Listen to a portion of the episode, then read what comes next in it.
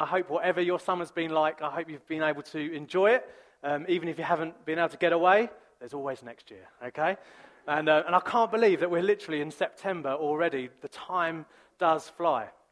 And as part of my holiday, uh, we went large this year. We went to Eurocamp in France. That's right, people. That's where it's at, okay? And uh, we were there for five nights and we had a great time. And um, it always amazes me. I've got two young children. I've got a daughter, B, who's five, and George, my son, who's two. And, um, and it always amazes me how different they are, okay? And this place had the most amazing water park, okay? They've literally got about four or five different pools, different slides. I mean, you could be there all day. And B, honestly, she is near drowning every five minutes and absolutely loving it, honestly. Like, if, you're, if, you're, if you got paired up with B, you would have a fantastic day at the water park. She wants to go down everything. You can see her there. She's got a snorkel mask on. You don't need a snorkel mask, but she wanted to wear one anyway. and uh, she's absolutely loving it. George, on the other hand, I think that's probably about as deep in the water as he got. okay? And he actually looks quite happy there. So that, that is like, that's, a, that's the million dollar shot that is right there. So, um, but we had a fantastic, fantastic time. Managed to pick up a bit of a tan. Obviously, the white lights are really kind of blurring that out. But, um, but trust me, I'm a little bit less pasty than usual, and that, that, that blesses my heart if no one else's. But um, I've been really looking forward to preaching to you guys this morning at the start of this church year. And it's an important moment, isn't it? When, you know, when you're about to kind of start a new year or you're looking ahead, there's a, there's a particular moment, isn't there, when you kind of feel like this could be a really important moment. And I feel that about this morning, that today, that as we start the new church year together here at King's, that this can be a really important moment. And the question that's been impressed on me across the summer, and as I've been praying about what to kind of bring to you today, is this Who are we called to be? Who are we called to be? Who are we called to be as individuals? And who are we called to be as a people, as a church here at the Lee site? Who are we called to be. Now, we know, don't we, as Christians, you know, we're called to so many things. It doesn't take long. You can pick up the Bible and you can find so many things, so many encouragements, so many commands, so many things that as a Christian we are called to be. We're called to be followers of Jesus, aren't we? To put him first, to put him at the center of your life. We're called to love your neighbor. You're called to share Jesus with people, pray for the sick, to be kingdom people. I mean, the list can go on and on and on. And even across the summer, if you've been with us across August during the preaching series about the Lord's Prayer, you know, Jesus himself calls us to pray in a certain way, doesn't he? He calls us to pray in a way where we acknowledge God as our Father, first and foremost. He's our Father in heaven. We're to pray in a way where we expect the kingdom to come, to give us, our give us today our daily bread, you know, in our hearts to wholeheartedly depend on Jesus to lead us not into temptation. There are so many things that we are called to do. And don't get me wrong, they're all good things, aren't they? You wouldn't look at any of those things and go, oh no, I don't like the sound of that. That doesn't, that doesn't seem like good advice to me. They are all good things to do. And as Christians, we do all that we can, don't we, to strive, to persevere, to be the best that we can be, to kind of live out the Christian life as best as we can. And we all have a call of God on our lives. We know verses like Ephesians 2, where we're told that God has prepared good works for us in advance to do. Jeremiah 29, I know the plans I have for you, declares the Lord. Plans to prosper you, not to harm you. Plans to give you a hope and a future.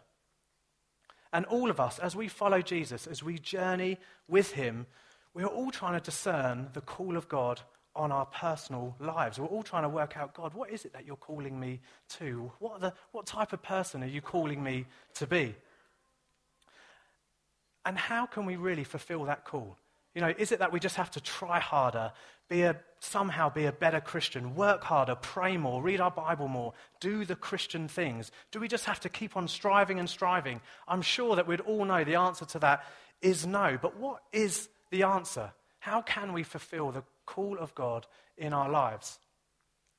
In the Old Testament, there was a guy called Zerubbabel, okay? Which is one of those nice words to be able to say. Zerubbabel, okay? There we go. You can mull it under your breath if you want. And um, he had a phenomenal call on his life. He, God called him to rebuild the temple of the Lord, okay? Now, David and Solomon had built the first temple that had been destroyed, and it was his call to rebuild the second temple. I mean, can you imagine having that call on your life? To rebuild the temple of the Lord. I mean, just to build this place was a headache enough, okay? I mean, the decision to have blue chairs or not, I mean, I'm not even going to tell you the interesting conversations that we have about such things behind closed doors. But Zerubbabel was called to build the temple of the Lord. And through the prophet Zechariah, God reminded Zerubbabel something fundamentally important. And we read it in Zechariah 4, verse 6. It says, This is the word to Zerubbabel. It's not by might nor by power, but by my spirit, says the Lord. Nor by power, not by might, but by my spirit, says the Lord. You see, God has called each one of us to do something, but He's also called each one of us to be something. We are called to be a people who are full of the Holy Spirit. We're called to be a people who are full of the Holy Spirit. Now, let me just make one balancing comment before I continue. For all the people in there going, yes, the Holy Spirit, brilliant, okay? This isn't license for you just to kind of sit back and just be like, we'll just let God do whatever He wants to do. I'm just going to sit here, and when God wants to do something, then that will just be fantastic. Okay, that is not what this verse does. This verse does not give us the permission to not strive and to not persevere. There are so many verses throughout the the New Testament where we are told and we're encouraged, aren't we, to you know, press on towards the goal, to persevere, to keep running after Jesus. Paul says in Colossians 1 To this end I labor, struggling with all of his energy, which so powerfully works in me. Paul says, Look, I'm working as hard as I can. I'm laboring. I'm working. I'm doing all that I can, but it's in his energy that so powerfully works in me that is going to be the thing that makes a difference. That is going to be the thing that will help me cross the finish line. That is going to be the thing that will enable me to fulfill the call of God on my life. It's His energy that so powerfully works in me. And today we need to be encouraged to remember that we will never fulfill the call of God in our lives just by our own strengths, just by our own efforts. We need the power of God in our lives. We need the Holy Spirit. Not by might, nor by power, but by my Spirit, says the Lord. So, why are we called to be people full of the Spirit? If we were to fast forward 500 odd years from when uh, Zerubbabel received that word, and after Jesus' resurrection, and in his final moments with the disciples, he gave the disciples some very clear instructions. In fact, Acts tells them that he commands them in Acts 1 to not leave Jerusalem. He says in Acts 1, verse 4, Do not leave Jerusalem, but wait for the gift my Father promised, which you've heard me speak about. For John baptized you with water, but in a few days you will be baptized with the Holy Spirit. He goes on to say, You will receive power when the Holy Spirit comes on you, and you will be my witnesses in Jerusalem and in Judea and Samaria and to the ends of the earth. Jesus knew the task at hand before the disciples. He knew what they were going to go through. He knew that in their own strength, they were never going to make it on their own. But by the outpouring of the Holy Spirit on the day of Pentecost, basically a bunch of uneducated, very ordinary men became effective, became distinctive, and became equipped for battle. And surely, as Christians, there's something inside of us that wants to be like this. As Christians, we want to be a people, don't we? That we are surely where we feel like, I want to be effective. I want to be distinctive. I want to be equipped for the battle. So, first off, if we're called to be full of His Holy Spirit, we are called to be effective. I find it fascinating to see that one of the most interesting uh, results or instant results of being baptized in the Spirit is effective witness. It's effective witness. See, the very first thing that Jesus called his disciples to do, which was to be his witnesses, basically to everyone around him, to the ends of the earth, almost happens absolutely immediately. We pick up the story in Acts 2 on the day of Pentecost. And we read, On the day of Pentecost, when the day of Pentecost came, they were all together in one place. And then suddenly a sound like the blowing of a violent wind, came from heaven and filled the whole house where they were sitting. They saw what seemed to be tongues of fire that separated and came to rest on each one of them. all of them, all of them were filled with the Holy Spirit and began to speak in tongues as the Spirit enabled them. The story goes on and describes how, when the rest of the people in Jerusalem kind of saw what was going on and heard what was going on, it says that they were amazed and they were perplexed. They were asking, What on earth is going on? And in an amazing moment, when Peter, of all people, stood up to address the crowd, Peter, the guy that denied Jesus three times not too, much, not too long ago, stood up and it says he spoke as loudly as he could. And he gets up and he preaches the life changing, the life transforming message of Jesus Christ, of Jesus died and crucified and Jesus risen from the dead. And he reminds the crowds in verse 17. He says, Look this, in the last days, God says, I will pour out my spirit on all people. Your sons and daughters will prophesy, your young men will see visions, and your old men will dream dreams. You know, he goes on preaching for another 30 verses. I mean, this was the guy that would deny Jesus and didn't want to mention him at all. And now you literally can't shut the guy up. I mean, he's like, he will tell anyone that wants to hear. He will tell everybody about Jesus. He's not worried about what people will think anymore. And what has happened to Peter? He's been filled with the Holy Spirit. And at the end of it, it says around 3,000 were added to the church that day. I mean, that's not bad for day one. And as Peter and the disciples continued to preach Jesus, it says that they saw people added to their number daily. Added to their number daily. The disciples being filled with the Holy Spirit was the catalyst for their effectiveness. Ordinary, average people full of the Holy Spirit. Now, I know for many of us, we're unlikely to be surrounded by crowds of 3,000 people, which we would probably be pleased to be happy about. But we are surrounded by people all the time, aren't we? We're surrounded by our friends. We're surrounded by our family. We're surrounded by the people that we work with. We're surrounded by just the people that we bump into in every normal day life. And sometimes the thought of sharing Jesus with someone or even offering to pray with someone can be daunting. For some of us, it can actually really paralyze us but we've got to remember what gave Peter the boldness to address the crowd? It was being full of the Holy Spirit.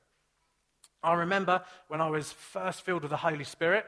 Now, I can't remember like the exact day and the time and what I was wearing and what the weather was like or anything like that. But I know that there was definitely a moment, even as a Christian, when, you know, I believed, but I knew that I'd never been filled with the Holy Spirit. I was probably, I think, about 13 years old, so young teenager, and uh, I was at a Bible camp, a uh, place called Stoneleigh. Many of you may have been there or even heard of it.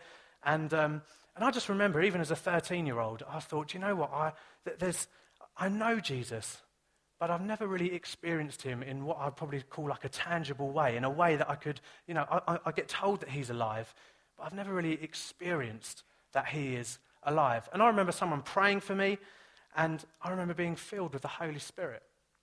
And all I can say is, I, could, I felt like I just didn't want to leave that room. I felt like I just wanted to be in that place forever. Suddenly, it felt like Jesus was alive. It was like his presence was there. I had known Jesus, but now I knew that he was there. And let's just say that the boldness kicked in pretty quickly. Like I say, I didn't want to leave that room. And uh, it was probably a room, maybe something similar size to this. And people were responding to God and being prayed for and receiving the Holy Spirit. But probably the time had come for people to kind of, you know, be ushered out. And then what basically happened is, I don't know if you're aware of this, but there is something called yellow coat syndrome. Okay? I don't know if you're aware of the yellow coat syndrome, where basically, if you go to a Christian conference, average, ordinary men and women get given a yellow high vis jacket. They put that jacket on, it is like they are clothed with power from up on high. I'm telling you, okay? It's, it's, it's pretty incredible. I mean, there's power in the Bible, but in a high vis jacket, who knew, right? But anyway, so I'm, I'm there, I'm 13, I'm, like, I'm receiving from God. I don't want to leave this room at all. Excuse me, we need to uh, clear the room now. I'm like, are you having a laugh? Is what I'm, I'm only 13. This is like, this is, a, this is a bloke in a jacket, right?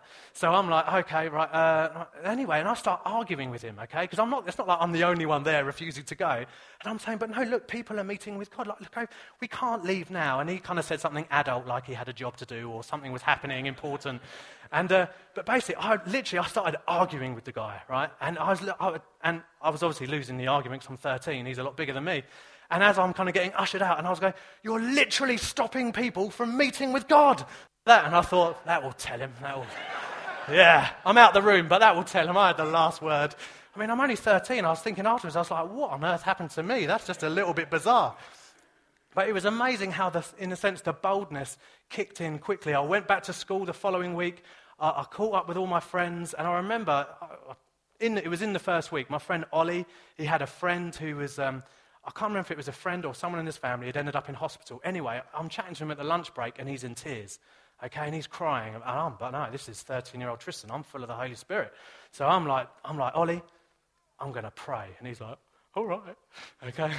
So I kind of put my hands, I lay my hands on him, you know, in a sense, I put my hand on his shoulder and, uh, and I close, I've got no idea if he closed his eyes, but I close my eyes and I'm praying. And I am praying like there is holy fire coming down from heaven.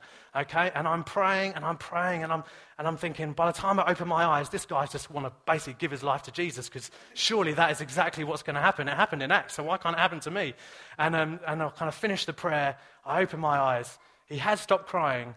I think he's looking at me in quite a weird way. But anyway, I didn't care. I was like, that's fine. I've done my bit. I'll just leave the rest to God, okay? Now we're kind of still friends, so it's fine. It just wasn't like I alienated the guy, okay? But, and I think for all of us, we've probably all had kind of Peter moments, okay? Both ways. I think all of us have had Peter moments where we've probably, I don't know, just held back, maybe kept quiet, maybe even denied Jesus. I know that I have. But we can also have the Peter moments where we can boldly speak to those around us and share Jesus with them. You know, what motivated me to pray for my friend? It wasn't because I was trying to be a good Christian. It wasn't because I thought, I know this would be the right and good thing to do because I'm a good Christian, so I should tick that box. No, it was the fact that I knew Jesus was alive. It was because I knew that I was full of the Holy Spirit. It was because I knew that because Jesus had transformed my life, he could transform the lives of everyone around me. It was through faith in Jesus that led me to pray for my friend, not to tick a box, not just to try and be a good Christian. It was being filled with the Holy Spirit that enabled me to begin effectively witnessing to others. The second reason is why are we called to be full of the Holy Spirit is so that we can be distinctive. You know, effective witness is one of the ways that should make Christians distinctive, but words without power is simply that, isn't it? It's just words. They're just kind of good words. We want to see God move and transform the lives of the people around us. We just don't want to be like a random group of kind of like nice people that go to church each week. We want to be distinctive. And there's something about being full of the Spirit that sets you apart, that should distinguish you. As you read through Acts, whenever the disciples need to build a team, solve a problem, find someone to do something, they would describe that they would be looking for someone to be full of the Holy Spirit. In Acts 6, it says this Brothers, choose seven men among from you who are known to be full of the Spirit. And it goes on to say they chose Stephen, a man full of the Holy Spirit in Acts 11 tells us that Barnabas was a good man, full of the Holy Spirit and faith. There's something about being the people of God that should make us distinctive. And this isn't a new thing either. We can go way back to the Old Testament when Moses is meeting with God, and God is calling Moses to lead his people into the promised land. And in Exodus 33, Moses says this Look, if your presence does not go with us, do not send us up from here. How will anyone know that you are pleased with your people unless you go with us? What else will distinguish me from your people, from all the other people on the face of the earth? Now, by this point, God had already parted the Red Sea. He had already sent down bread from heaven every morning. But the thing is, Moses wasn't looking for one off moments. He was looking for God to presence himself with them each and every day. Peter and the disciples had this experience in Acts. It wasn't simply that they couldn't stop talking about Jesus, but they were being witnesses and witnesses with power. It says the Holy Spirit made them distinct from everybody else. You know, they had been given spiritual gifts. They spoke in tongues, they prophesied, they had words of knowledge, and when they prayed for the sick, they saw many people healed. You know, we're told that the disciples, people would bring out sick people on their beds and line them up in the street so that they would be healed. Now, that is distinctive, isn't it? That's just not being effective. That is distinctive. They saw the power of the Holy Spirit at work each day. Now, we could do a whole message on the gifts of the Holy Spirit, and we don't have time for, but a people who are full of the Holy Spirit should be distinctive. Not just bold witnesses, but witnesses with power. We are called to be people full of the Holy Spirit. And lastly, and thirdly, we're called to be a people full of the Holy Spirit so that we can be equipped for battle. We can be equipped for battle. Jesus had given the disciples a clear mission Be my witnesses in Jerusalem, all Judea and Samaria, and to the ends of the earth.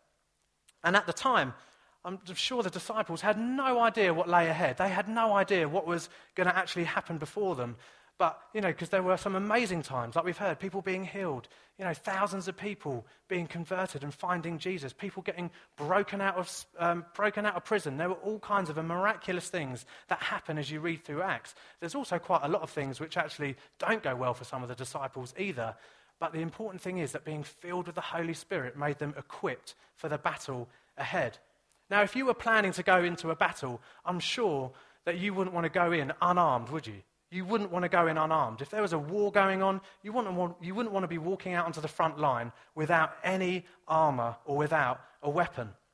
Now, Ephesians 6 tells us about putting on the full armor of God. And Tim spoke about the armor last week as well. But the full armor of God, the belt of truth, the breastplate of righteousness, our feet fitted with the readiness of the gospel, the shield of faith, the helmet of salvation, and last but not least, and interestingly, the sword of the Spirit. And it made me think how just important the sword is in this armor, how important the sword is in this armor. Because can you imagine if you were getting kind of tooled up, ready to go out to war, and you were given all the armor, but sorry, mate, there's no swords left. You'd be like, okay, well, I've got, a, I've got a shield, I've got a helmet, I've got some other gear on. I think I'll be all right. I don't think I'm going to last as long as that guy over there because look at that sword. That looks pretty impressive. You know, you feel like you're not necessarily going to survive the fight. And equally, if you look at the other way, imagine going into battle and you're in line and, you know, everyone's getting kind of geared up. And then all of a sudden it's like, oh, we haven't got any armor. I've got this sword, though. You'd be like, okay, well, at least I do have a sword, but I've got no shield. I've got no helmet. I've got nothing else. I'm going to be feeling a little bit exposed. What am I actually going to use to be able to defend myself more than just a shield? As we follow Jesus and go on our journey with him, we're told to put on the full armor of God. The full armor of God. And that includes all of it. That includes all of it. None of us want to run the risk of going into battle without the full armor, without being fully equipped. And as individuals and as a body of believers, we need to put on the full armor. We need to have the sword of the Spirit at our disposal. Now, I love war films. I don't know what your type of favorite film is, but for me, any type of war film, things like Saving Private Ryan, uh, Platoon, uh, We Were Soldiers, The Thin Red Line, anything like that, okay? You kind of with me? Brilliant. Okay. Now, what makes that even better is if the story is true. Okay? Oh my goodness. If there's a war film that is true, I, am there. I'm like, you cannot convince me in any shape, way, or form that there is a better film out there. Now, has anyone seen The Band of Brothers? Hey, oh, there's a few hands, there's a few cheers. All right, now this, this is going right up my street, okay? This is basically, it's not, it's not a film, it's, it's a, it's a 10 part kind of series that follows uh, the story of it's real, it's true, okay? So it's right up there. And it follows uh, a group of men that in 1942 joined basically the American para, uh, the paratroopers, the 506 Parachute Regiment. And they formed a company called Easy Company which is quite ironic because actually throughout the Second World War, nothing that they had to do was ever easy at all. And they definitely, definitely didn't have it easy. But it's inspiring to watch, you know, to watch a group of men against all the odds, you know, to be able to kind of pull through, to, they form friendships that will never be broken as they fight side by side. I mean, it's, it's inspiring to watch. They started out as a group of around 140, and they end, by the end of the war, they totaled probably in and around 300, and they were known as the best of the best. They parachuted into France on D Day. They took out a, a, a, whole rank of heavy artillery guns, which assisted the Allied invasion. They basically fought in every major Allied operation. It took them from France to Holland and into Germany, and including taking Hitler's Eagle's Nest, which was like his kind of like personal retreat. It's an inspiring thing to watch. And what I find inspiring to watch is it didn't, they did amazing things, phenomenal things that actually had a major impact in the Second World War. But what was interesting that it didn't take thousands of people. It wasn't, this wasn't watching this army of 10,000 people or even 1,000 people. You are literally talking about a handful of 150 to 300 men who were able to make a huge, huge difference. And these guys were very normal. They were, you know, very average men. They were kind of teachers. They were builders. They were factory workers. They were businessmen. Yet they were, were trained they were equipped and they went on mission together. Do you know, around 70 years later, in 2011, King's Church London, Phil Varley, a man full of the Holy Spirit, led a very similar number. I haven't got a picture of you, Phil, so don't worry. led a very similar number of people to plant the site here at Lee. And since then, do you know what? Over the years, we've seen people saved. We've seen people come to know Jesus, like really come to know Jesus. We've seen people baptized. We've seen people healed. We've had prophetic words. I mean, it really has been amazing to see what God has been doing amongst us. It's almost like we've got our own kind of, our little own kind of mini act series going on here at King's. And you know what? Now we stand here almost like as a band of brothers, as a band of brothers and sisters of around 300 strong, and we're living with the same mandate as the disciples to go and be his witnesses to the ends of the earth. You know, we would call ourselves a missional church. You know, we often say things like we want to make more room for more people to know Jesus. And to be honest, I mean, it looks pretty full now, doesn't it? If we keep on growing the way that we have been over the last kind of, you know, over the years that we've been here, then we're going to be running out of room pretty quickly. As a church, we've got a vision and a call to be a church of 5,000. You know, we want to be running small groups where people really do encounter Jesus in people's homes. We want to gather on a Sunday, not just because it's a date in the diary, because we should be coming full of faith and expectant of what is God going to do today. We want people to come and know the living power, the grace of God in their lives. We just don't want to close the doors and think, oh, this is nice. We've got to a nice size now. There are thousands of people on our doorstep. There are people that you work with. There are your friends. There's your family. We want to be a people who are full of the Holy Spirit. Terry Virgo, in his book, The Spirit Filled Church, says this Jesus promised that he would build his church but he commissioned his disciples to go into the world without him. Despite Jesus' return to heaven, the church spread faster and became larger than any other movement in history. And this was not due to the managerial skills and strategies of uneducated fishermen. The disciples were not actually alone. Because of his death, resurrection, and ascension, Jesus sent the Holy Spirit to work in them in remarkable ways. He was indeed continuing his work. Who knows what God has in store for us as a church? Who knows what God is calling each of you to personally and individually? But we are called to be a people who are full of the Holy Spirit. We're called to be effective. We're called to be distinctive. We're called to be equipped. We're called to be a people full of His Holy Spirit. So, in closing, how are we filled with the Holy Spirit? How are we filled with the Holy Spirit? At the end of this message, and in a few minutes, then we're going to have an opportunity for some ministry time and some space so that we can pray for one another. People can be prayed for to be filled with the Holy Spirit. And it's, it's very simple. There's nothing kind of mystical about it, if that makes sense. All we need to do is just pray to Jesus and ask Him to fill us. You might want someone to pray with you. You might just want to just ask and pray Jesus from wherever you're sitting and receive from him there. But let me just say this to you. If you're not a Christian here today and you're thinking, what on earth is this guy chatting about? Then let me encourage you. Please, we'd run an alpha course, which we're running here at Lee, which starts in October. If you want to find out more about who this Jesus is, who the Holy Spirit is, then at the end of the meeting, you go and sign up for alpha. And there you can ask all your questions and you can really find out what it is to be a Christian and about the Christian faith and who Jesus is. But if you are a Christian here today, if you are a Christian here today and you have never, ever had the opportunity to be prayed for, to be filled with the Holy Spirit, it's like you've got all the armor on, but you're missing the sword. Okay? Then I'd encourage you, let someone pray for you today.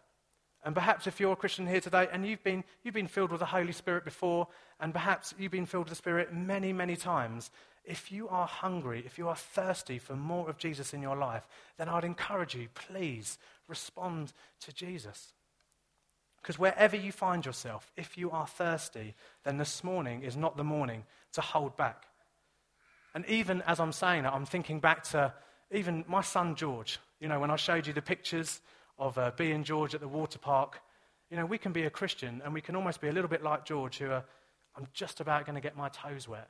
You know, you're in the park and you can see all this other stuff going on and it looks amazing, but it's almost like I, I, I, can't, I feel like I can't take that step. Let me encourage you God is our Father in heaven. Jesus knows exactly what you need. He is a good, good Father. Following Jesus is a call to go further and to go deeper with Him. And this morning we're going to have an opportunity to do that. You know, Jesus said himself in John 7 let anyone who is thirsty come to me and drink. Whoever believes in me, as scriptures have said, rivers of living water will flow from within them. And by this, he meant the Spirit, whom those who believed in him were later to receive. You know, Jesus makes it as simple as possible. If anyone is thirsty, if anyone here today sitting in this room is thirsty, doesn't matter who you are, how long you've been a Christian, whether you're a group leader, a ministry leader, not serving in the church, it doesn't matter who you are. It's about whether you're thirsty. Whoever is thirsty, whoever believes in me, living water will flow from within them. Amen.